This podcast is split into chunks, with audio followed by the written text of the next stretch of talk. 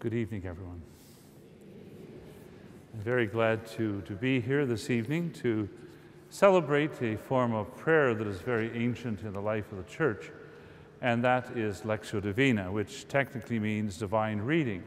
It is a very ancient form of prayer where people have taken the Word of God and simply read the Bible slowly, prayerfully, reflectively.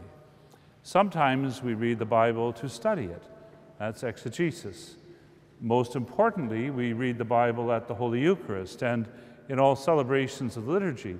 That is really where the Bible is formed. But it's very important individually in our own private lives to read the Bible slowly, thoughtfully, in a prayerful manner. And this is what Lectio Divina means. It's normally intended to be done just individually. And in fact, in the various uh, rules, such as St. Benedict's rule, there is time in which the monks will take the Word of God, or sometimes uh, another spiritual writing, but most profoundly the Word of God, and just reflect upon it, read it, read, contemplate, reflect upon it, be at peace with the presence of the Lord, and then out of that comes the action of our life. I have been doing this for about 16 years now, not simply only myself privately, but in a church. In fact, normally in the cathedral, both when I was in Edmonton and now in Toronto, I, every first Sunday of the month, except in the summer months, I do a kind of public Lectio Divina. And the purpose of that is simply to help us, well, I hope it's helpful anyway, but the purpose of it is to help us to think of how to do this every other day so that we may also take the Word of God and do something like this. There's no model for it, there's no patented formula for Lectio Divina. People do it in different ways. What I normally do is start with the sign of the cross, and then a little quiet prayer time. Whenever you go down onto the 401, it's good to go down a ramp, you know, sort of get ready to blend into what you're doing, and then when you come off, you need a little ramp as well. And so we, we have a little quiet time and try to put away all of those distractions that are barriers to us, those sins that block the pathway to our hearts, whereby the Lord comes through the Word of God into our hearts. The Word of God, who is Jesus, enters us through the Word of God that is the written text. I must say, usually I have a little red Bible in my pocket, but I'm discovering it's harder and harder to read it. I notice that. You know, as the years go by, clothing seems to shrink People don't speak as loud as they used to. And print seems to get harder and harder to read. There's something wrong with the paper, I believe. And so, fortunately, this printed text here is big enough so I can read it, so I'm not using an actual Bible. But we, we reflect a little bit and say the great words, Speak, Lord, your servant is listening. I think usually in our prayer we say, Listen, Lord, your servant is speaking. But we need to dispose ourselves to the Lord and then I read the whole text once through. And I would ask you to think as I read it what does it say to my head, to my heart, and to my hands? To know, to love, to serve God. What does it teach me about the mission that I received from the Lord? How does it stimulate me to be more faithful and loving towards the Lord? And what practical implications are there in my life? Faith, hope, and charity, head, heart, and hands. Know, love, and serve. And then I will just simply start going through section by section, and I will read a passage, read it again, maybe, a little bit of it. I'll say a few words, something that I hope comes to mind, I hope will be helpful to start thought. Then a little quiet time.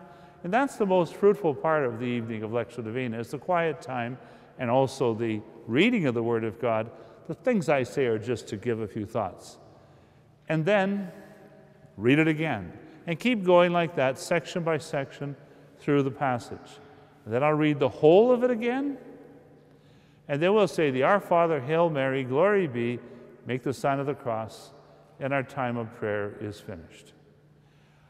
I have been doing this for different passages of sacred scripture, as I said, for about 16 years in different contexts. Sometimes 10 Psalms, 10 parables, 10, because it's 10 months I do this. But for the last few years, I've been reading the whole Gospel of Mark, and now we have only a short amount of it left. And so the passage this evening is very appropriate as we're approaching Holy Week.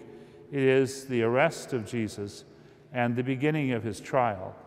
Uh, I will be, have an unusual thing right after Easter. I'll be doing dealing with the we'll be reading the, the account of the crucifixion, which may be a little out of sequence, and then after that the resurrection, and then over three years we will have prayed the whole Gospel of Mark.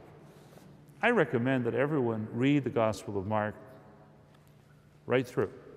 It takes about 45 minutes. It's the shortest Gospel, and I recommend that people read it. Well, read all the Gospels, but um, this praying of it, I hope, will be of some help. So now we enter into this prayer. In the name of the Father, and of the Son, and of the Holy Spirit. Come, Holy Spirit, fill the hearts of your faithful, and kindle in us the fire of your love. Send forth your Spirit, and we shall be created, and you shall renew the face of the earth. Let us now let go of those distractions, especially those sins that are barriers to, that prevent us from listening to God, being attentive to His holy word. All those worries and cares that come upon us. And our sins that weigh us down. Lord Jesus Christ, Son of God, have mercy on me, a sinner. Speak, Lord, your servant is listening. Then, while he was still speaking, Judas, one of the twelve, arrived, accompanied by a crowd with swords and clubs, who had come from the chief priests, the scribes, and the elders. His betrayer had arranged a signal with them, saying, The man I shall kiss is the one, arrest him and lead him away securely. He came and immediately went over to him and said, Rabbi, and he kissed him. At this, they laid hands on him and arrested him. One of the bystanders drew his sword, struck the high priest's servant, and cut off his ear. Jesus said to them in reply, Have you come out as against a robber with swords and clubs to seize me? Day after day I was with you, teaching in the temple area, yet you did not arrest me, but that the scriptures may be fulfilled. And they all left him and fled. Now a young man followed him, wearing nothing but a linen cloth about his body. They seized him, but he left the cloth behind and ran off naked. They led Jesus away to the high priest, and all the chief priests and the elders and the scribes came together. Peter followed him at a distance into the high priest's courtyard and was seated with the guards, warming himself at the fire. The chief priests and the entire Sanhedrin kept trying to obtain testimony against Jesus in order to put him to death, but they found none. Many gave false witness against him, but their testimony did not agree. Some took the stand and testified falsely against him, alleging, We heard him say, I will destroy this temple made with hands, and within three days I will build another not made with hands. Even so, their testimony did not agree. The high priest rose before the assembly and questioned Jesus, saying, Have you no answer? What are these men testifying against you? But he was silent and answered nothing. Again, the high priest asked him and said to him, Are you the Messiah, the Son of the Blessed One? Then Jesus answered, I am, and you will see the Son of Man seated at the right hand of the power and coming with the clouds of heaven. At that, the high priest tore his garments and said, What further need have we of witnesses? You have heard the blasphemy. What do you think? And they all condemned him as deserving to die, and some began to spit on him. And they blindfolded him and struck him and said to him, Prophesy. And the guards greeted him with blows. That while he was still speaking, Judas, one of the twelve, arrived, accompanied by a crowd with swords and clubs who had come from the chief priests, the scribes, and the elders. Jesus was in a place of prayer. He was there with his disciples coming before the Lord quietly at night. And while he was still speaking in that intimate setting, Judas, and it says here with such pain, one of the twelve, Judas, one of the twelve, so intimate, so close to Jesus. We can see why in the Gospel of John, when he leaves the Last Supper, when he walks out, St. John says, and it was night. And he wasn't simply describing what it looked like outside, it was night. A darkness has entered into one so intimately close, chosen by name by the Lord Jesus after a whole night of prayer on the mountain.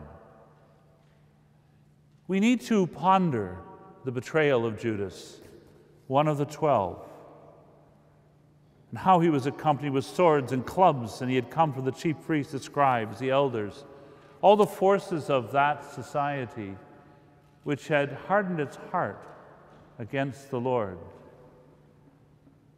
And they had found in one of the twelve the one who would betray our Lord Jesus Christ. It could happen to anyone. And perhaps there's a reason why the Lord chose Judas and allowed him, as he does, of course, allowed him to act freely, for he never forces, even those most intimately close to him, he never forces them to act rightly. Even one of the twelve betrayed him. And so let us ask the Lord to help each one of us as we seek to be close to the Lord, to truly draw close to him and not betray him. And let us look at the history of the church, how often those who have been drawn close to the Lord have betrayed the trust placed in them. It is a frail and sinful church in which we live. We can point out the faults and sins of others very easily, but we should remember that one of the twelve betrayed the Lord. And the 11, the 11 others weren't all that good either, for that matter. Think of them all. They all run away at the end of, in the course of this reading. So we're looking at the mystery of iniquity.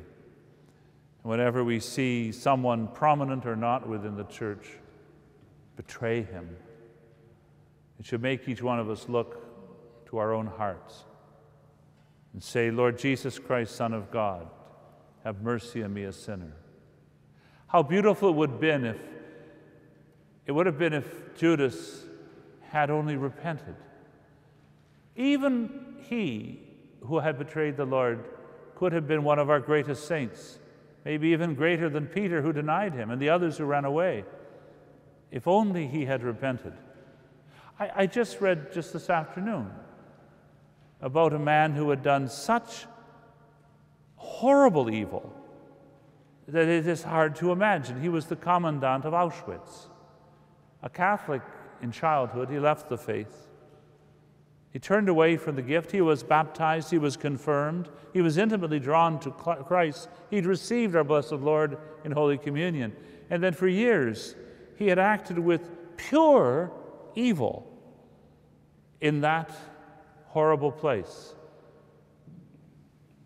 And then he was arrested at the end of the war, thrown into prison, and I think it said in this article he expected that he would be beaten up or tortured. But instead, the guards and the people around him treated him with love. Just as Jesus had said, Father, forgive them, they know not what they do. He was so surrounded with love that it touched his heart. And the grace of God broke through that hard heart and he asked for a priest.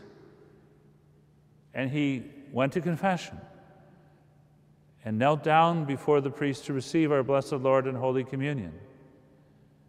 And then he was taken to his execution in Auschwitz, where he had done such evil.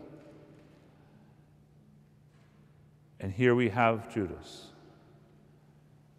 So there is great evil, but even with Judas, we we're sad at that and look for an example.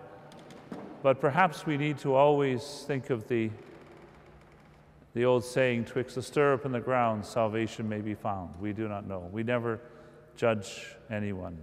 We canonize people, but we don't say people are not in heaven. But it's a mystery. Let's ask the Lord to help us to be faithful to Him and grateful for the graces He had given to us. And let's beg his forgiveness when we have, in whatever way, betrayed him.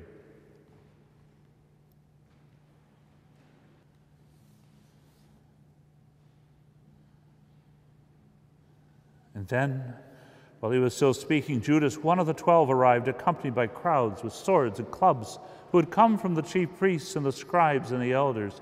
His betrayer had arranged a signal with them, saying, The man I shall kiss is the one. Arrest him and lead him away securely. And he came and immediately went over to him and said, Rabbi. And he kissed him. At this, they laid hands on him and arrested him. One of the twelve. He now has a new name, his betrayer. And he'd arranged a signal with them, saying, The man I shall kiss is the one, arrest him and lead him away securely. Don't let him get away. This says something about Judas that he used this sign of friendship, of love, of fidelity, as the sign through which he would betray Jesus. How often has our own friendship been corrupted in that way? And it says something about Judas that he would take the best and make it the worst. But it says something about Jesus too we often think, especially if you look at paintings of our blessed Lord and we look at movies about Jesus and we look at things like that, we think he must have been standing out there with bright robes and you just knew when he walked along it was Jesus, the Lord. But obviously, in that motley crew of disciples and apostles and people there in that garden, there that night, the Garden of Gethsemane, our blessed Lord, the second person of the Blessed Trinity, God with us, Emmanuel, was so insignificant looking that they didn't know what he looked like. He didn't stand out, he had to be pointed out. He was insignificant in appearance, he was hidden in the crowd. That tells us something profound about the Lord who loves us and comes amongst us, and about the whole of our life in Christ. He comes insignificantly, whether it was in the babe at Bethlehem or when we receive him in the Holy Eucharist or when he was arrested in the Garden of Gethsemane. Faith, the experience of Christ, the great theophany of the Lord in our midst is like, as in the Old Testament, the Lord who comes not in the thunder and the lightning, but in a gentle breeze. If we seek him in thunder and lightning, we seek him standing there with the spotlight on him. I am the Lord. No. He did that briefly, like that, at the Transfiguration, and that was it. Mostly, you couldn't tell, you couldn't pick him out in a crowd. And that's true to this day we can ignore him, we can walk by him, we can forget about him. So let us let our hearts be sensitive to him and our minds open that we may never betray him, like the betrayer who betrayed him with a kiss. But also let us pray that we will recognize him, not walk by him that we'll see his presence in the quiet majesty of the sacraments, in the Word of God, and the other ways he speaks to us in our lives. So insignificant looking by human terms that he had to be pointed out in a crowd. Let's think and pray about that and see how it affects our own lives.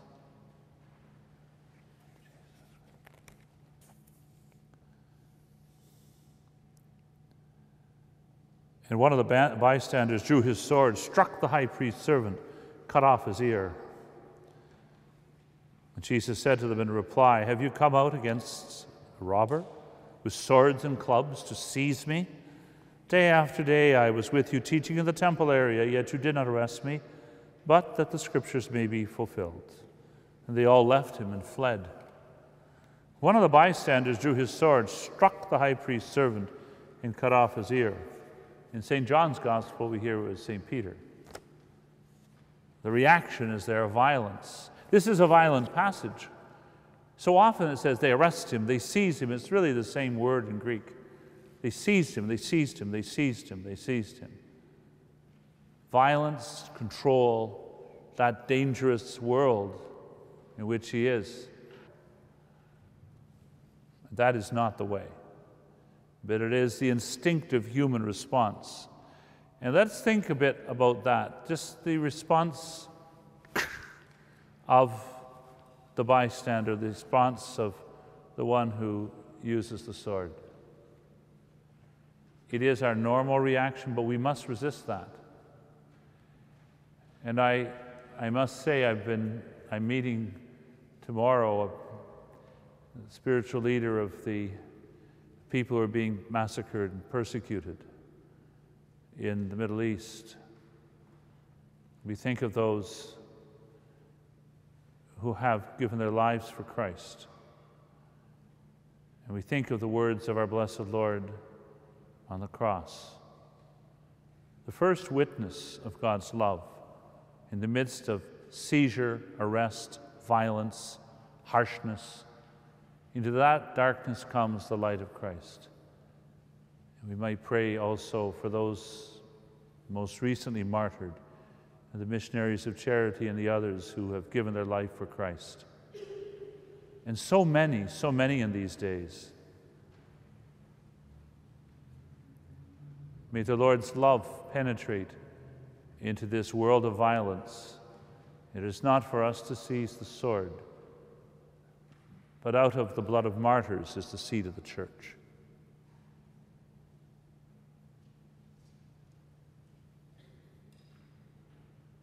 I think of Blessed Miguel Pro, one of my heroes, and terrify the believers, the dictator of Mexico had him photographed as he was martyred. And there you see him kneeling on the ground, and then his arms reached out. Long live Christ the King as the bullets hit him. Great martyr. Praying for those who killed him. It is not the way of the man with the sword, but it is an instinct we need to be attentive to and to transform. Even in our own society, when we face much less than that, but where we get harsh verbal attacks, if we are faithful, or if we proclaim the faith, we will get that. But we never respond with the sword, physical or of the tongue. It's a good thing to think about when looking at comments on blogs. No hacking, no, no. Love.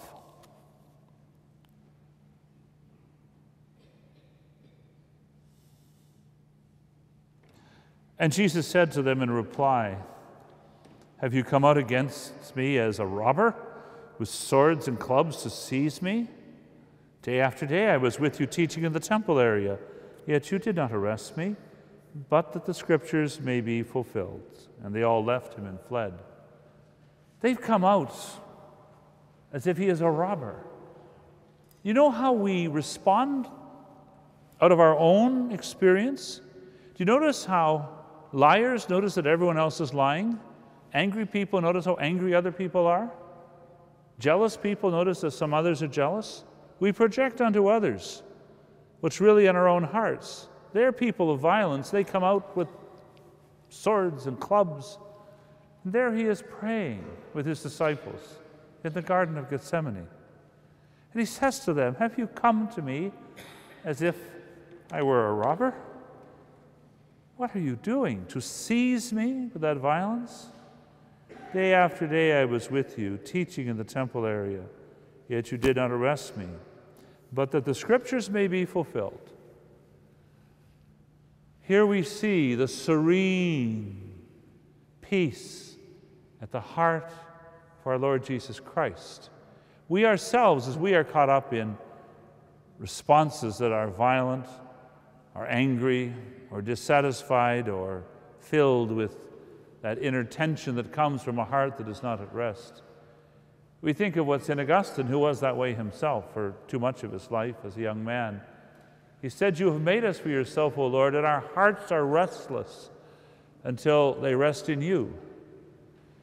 And this is maybe one way we see what a saint is like one who is truly living in the imitation of Christ. Christ's heart is not restless, He is God with us. And those who are with God, who is with us, even in the midst of the storms of this world, as the wheel spins faster and faster, the hub is secure, the still point of a turning world. And ultimately, that is Jesus in the Garden of Gethsemane with these people, his own disciples hacking away with swords the others coming with swords and clubs. In the middle of it all is Jesus at peace, shalom, the eye in the midst of the storm, because his inner peace comes from his identity as our Lord and Savior. He is at one with the Heavenly Father. And as we face these storms as well, to the degree that we are living in the imitation of Christ, to that degree, that we go deep, we will have that peace as well, no matter what the storms are swords, clubs, traitors, whatever they are swirling around us.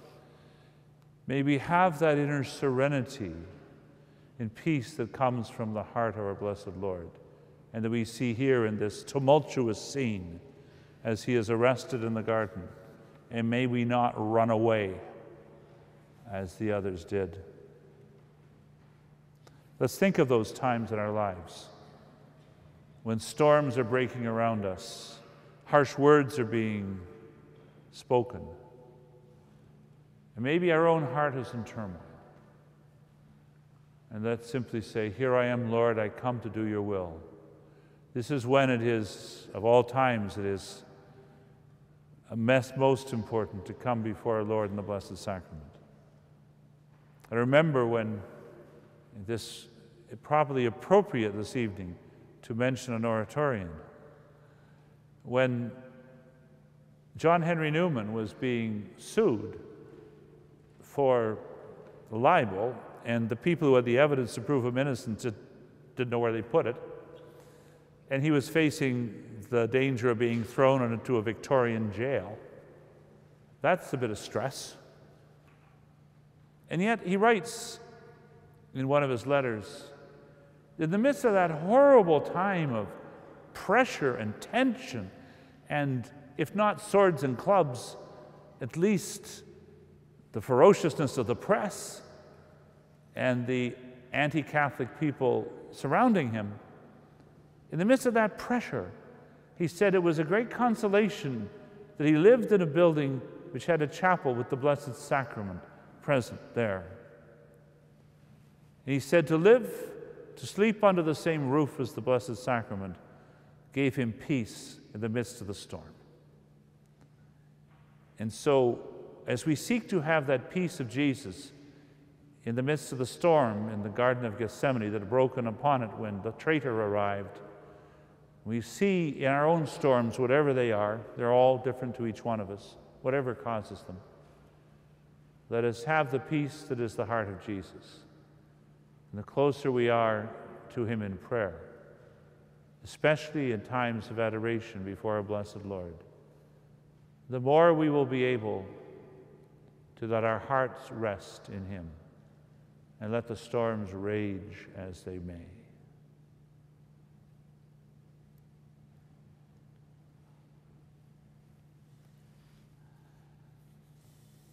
And they all left him and fled. Now a young man followed him wearing nothing but a linen cloth about his body. They seized him, but he left the cloth behind and ran off naked. They led Jesus away to the high priest, and all the chief priests and elders and scribes came together. And then Peter followed him at a distance. into the high priest's courtyard and was seated with the guards, warming himself at the fire. Now, a young man followed him, wearing nothing but a linen cloth about his body. They seized him, but he left the cloth behind and ran off naked. This is one of the strangest statements in the whole of Scripture. What is the profound significance of that young man who was wearing only a linen cloth? And they seized him, and he ran off naked. What is the spiritual significance of this? I haven't the faintest idea. We don't know what this means. Maybe we can speculate. We can say we should not be loaded down with something, but that doesn't seem appropriate. I don't know. It's thought, it's thought that maybe this is Mark. Like, who else would know such an obscure event except the young man himself running off naked through the streets? Most people don't think that's in the Bible, but there it is. Well, we don't know. But perhaps since he has no clothing to identify himself, he can stand for us all. I don't know whether any of the fathers of the church has ever suggested that as a way of giving some spiritual meaning to this passage. But perhaps he can. He's sort of Adam again, you might say, running away and look at each one of us. Maybe we're a bit like Peter. Too much, perhaps, we're sometimes like Judas. Or maybe we're like the other apostles who run or deny him or whatever. Or Thomas, I'm ashamed to say, who will not eventually even, who doubts him. But perhaps the one who can stand in for all of us is the young man who ran away. And too often we do. He was following him, though. That was good. And they seized him. So he must have been close to Jesus. And he knew how to escape. That was not so bad. It was a bit embarrassing, actually, this occasion of being a follower of Jesus. And he ran away. Maybe more than most of these, most of the others, it was not so much betraying and deserting Jesus, it was just escaping to perhaps write the Gospel of Mark. We don't know. They led Jesus away to the high priest, to the chief priests, and the elders, and the scribes came together. Think of this so often these words are put together. They led him away to the chief priests and the scribes and the elders, and crowds are pressing upon him, as indeed at the very beginning. Judas came from the chief priests and the scribes and the elders. They're surrounding him, pressing him in. And that is the way it is sometimes, usually. Well, really, if we're following the Lord, there are pressures in the societal powers of the day. You might say the high and the mighty, who are pressing in upon Jesus. And we, as his disciples, are called to follow in his path and to have in our own hearts, wherever we may be, as the heroic martyrs of our age have shown us, those heroic young Coptic men who died with the words, Jesus is Lord, as they were martyred, and many others, so many, many others. We need to learn from their courage and whatever the chief priests and the elders and the scribes, whatever these forces are that press upon us to make us run away, we need instead to be like Jesus, serene in the midst of them, silent as he turns out to be later on, not filled with the turmoil that is in them. The hatred from them does not catch in him, even though he's surrounded by it. May we have that peace. And Peter followed him at a distance into the high priest's courtyard and was seated with the guards, warming himself at the fire. Of course, we know what's going to happen, but it isn't said yet. This is a little foreshadowing. We, we probably want to rush in here and say, Peter, be strong when the moment comes. But he's following him, sort of like us. He doesn't run away completely like the young man. He's following him at a distance. He's sort of hedging his bets. Peter is one of the most instructive of the disciples and apostles in the New Testament because so often we see ourselves in Peter. Peter, who is so brave in his words, and yet he fails when it comes to action. And so are we so often. Peter, who loves the Lord so much, leaps out into the ocean to, to reach out to him, and then begins to think about himself too much and sinks. We've all been there with Peter. And maybe we've been with Peter here as well. He's feeling a little guilty. Maybe, as St. John says, he was the one who cut off the ear. He's following Jesus partially at a distance in the courtyard. As we know later, ready to deny the Lord. But he at least is doing something. He's a sort of 50 50 disciple. He doesn't quite have that fullness of loving the Lord totally, but he will near the end. And at the end of his life, he famously turned back to be crucified in Rome and said, I'm not worthy to be crucified as my master. So he was crucified upside down. But he's not there yet. But he got there by God's grace. So Peter is an encouragement to us. And let's just reflect upon him warming himself at the fire, trying to get a little comfortable on a cold night, close to Jesus, yet not really committing himself to the Lord, tentative. Let's ask the Lord to purify us of our tentative discipleship. Let us be like Peter at the end of his life when he said yes to the Lord, when he loved him, and when he ultimately shed his blood for Christ. But let's learn from Peter earlier in his life and ask the Lord to spare us and help us so that we don't become simply tentative disciples, warming ourselves at the fire, getting comfortable, and hiding.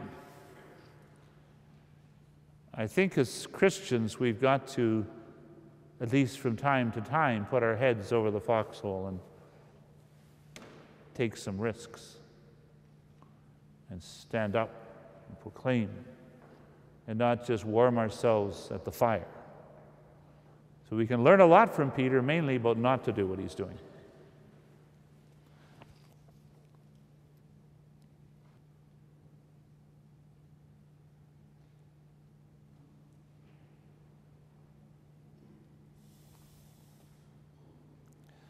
And the chief priests and the entire Sanhedrin kept on t- trying to obtain testimony against Jesus in order to put him to death, but they found none. Many gave false witness against him, but their testimony did not agree. Some took the stand and testified falsely against him, alleging, We heard him say, I will destroy this temple made with hands, and within three days I will build another, and not made with hands. And even so, their testimony did not agree. He's surrounded not only by the chief priests, the scribes, and the elders, and people with clubs and swords, but a whole cacophony of people, a whole bunch of people going lying about him and antagonistic. He is in a toxic environment. And his friends are either running away or warming themselves at a fire. And he's there in the midst of this environment of violent people, oppressive people, deceptive people, and there in the center is Jesus. So perhaps he sends us a message, as he does throughout the whole of his suffering and death on the way to the resurrection, that not ever until we see him face to face, when in God's good time we do so, personally and in this world, but not ever as we journey through this valley of tears, should we expect to find ourselves in a perfect Christian society here on earth. We should expect to be what these days is called countercultural. And it's for us to reach out with the Spirit of Jesus to, to seek to let His light shine, but not to expect that we're going to get a welcome because our Lord Jesus did not, and we are not greater than our Master. Each one of us must be faithful and true with the peace of Jesus at our hearts. But we should not, as the great St. Thomas More said to his somewhat fickle son in law, William Roper, he said a lot of good things to William Roper. One of the things he said to him when Roper was contemplating what Thomas was about to go through in a society that had gone corrupt, he said, Son Roper, we don't go to heaven on feather beds. And I think that's something we need to be attentive to. In the face of contention, and our brothers and sisters who are being martyred face this much more dramatically than we in this little mild contention we get in this world of ours. But in this world of contention, such as what surrounds our blessed Lord in this passage from the Gospel of Mark, we need to go deep. Deep, deep. We need to come closer to our blessed Lord. The more the storms rage, the more the voices cackle, the lies are told, the falsity, the illusion, the more that spins around, the less should we start reacting to it with swords and cudgels or sharp tongues. That's a problem we get, sharp tongues, even in the Catholicist, if I can use that term, the Catholicissimo world. We can get too, our tongues can get too sharp. We shouldn't react that way. We should react with the love of our blessed Lord, and our hearts must rest in Him. And the more contention, the more we experience a tiniest bit, tiniest bit of what He went through, the more we should be deep, serene, at peace. Like the great saints down through history have shown us the way. So let's think of whatever the struggles are in our own lives, individually or in the way in which we witness to Christ in this not too friendly environment. And um, no bitterness, no anger, no violence, only love and that spirit of our Lord Jesus, which we see in the midst of this storm in this passage of St. Mark. May we have that spirit within us.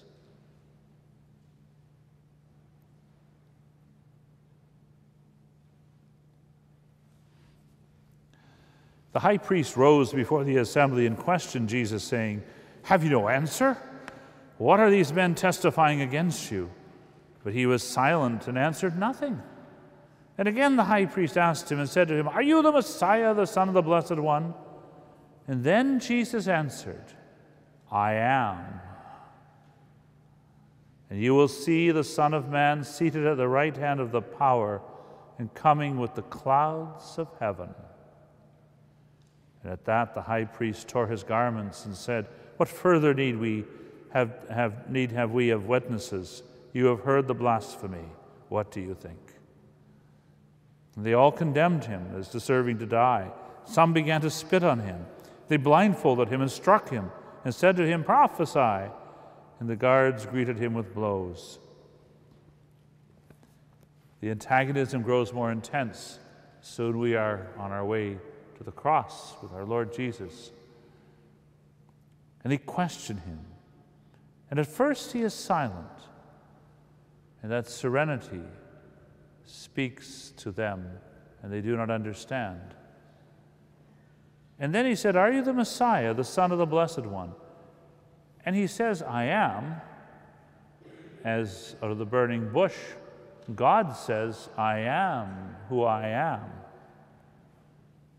But then he says, You will see the Son of Man seated at the right hand of the power and coming with the clouds of heaven. And that is what for them was blasphemy. He is saying, I am as divine as the Lord. He's calling them back to the burning bush, and he's bringing them to the vision of majesty in the book of Daniel, the Son of Man coming in majesty and power. And that is the source and the center of his silence and his peace. As all these little people were running around him with cudgels and swords and sharp tongues and power and earthly force, he says, I am. And he brings them forward to the judgment day when he will come in glory. And we in our world, we who feebly struggle, must be attentive to the one who glorifies, is glorified above us. That's why we need to think of our world. We gather together here in the nave of the church, in the boat of the church, the boat in the stormy seas. So many storms, so many stormy seas. We're in the boat together. But the front of this is the vision of Jerusalem, the heavenly city, the Lord who comes in majesty. We must keep our hearts on Jerusalem our hearts in the city of God.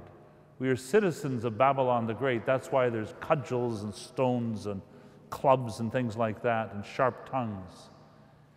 But at our heart, we are citizens of Jerusalem, the heavenly city of God, where the Lamb of God is upon his throne, where the Son of Man will come with the power who rules the universe. It is the words of the blessed Miguel Pro as he died before this some dictator. He said, Long live Christ the King, who comes with power and majesty. And it's that vision of the heavenly kingdom that gives us not optimism, because look around, there's not a lot of reason for that, but gives us hope and strength and depth and the serenity that comes from our Lord Jesus Himself. And that's what we need. In the midst of storms, we need to go deep, deep, deep. But they come and surround him and say, prophesy. They mock him, blindfold him, and greet him with blows. And the next portion of the Holy Gospel, according to Mark, we move towards the crucifixion. And through that to the resurrection.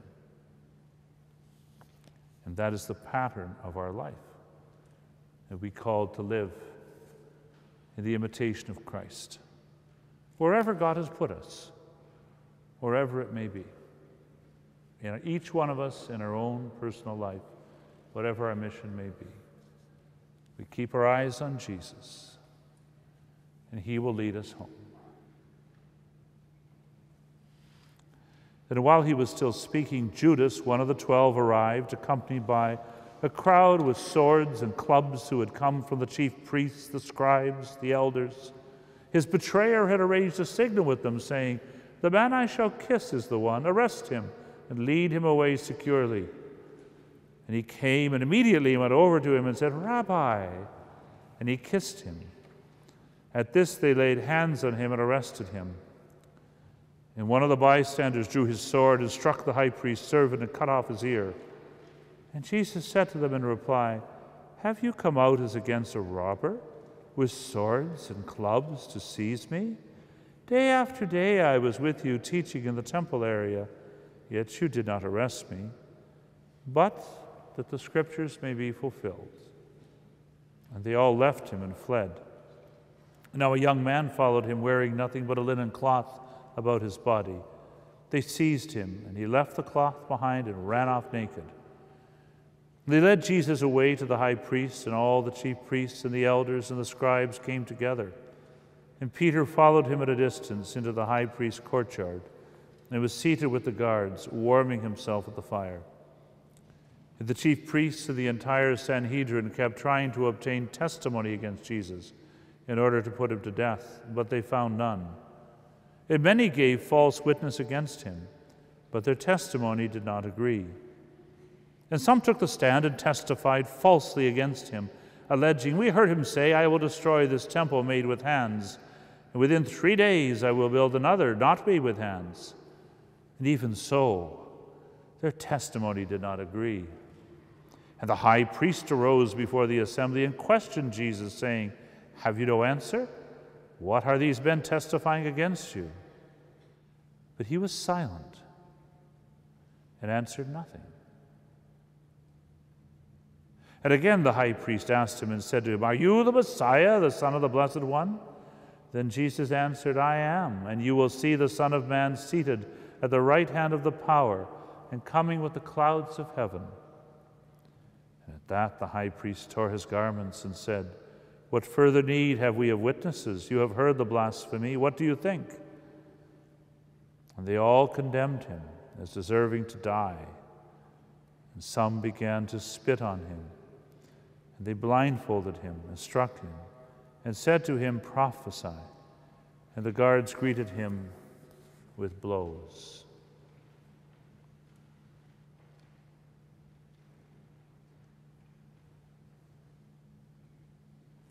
Our Father, who art in heaven, hallowed be thy name. Thy kingdom come, thy will be done, on earth as it is in heaven. Give us this day our daily bread, and forgive us our trespasses, as we forgive those who trespass against us.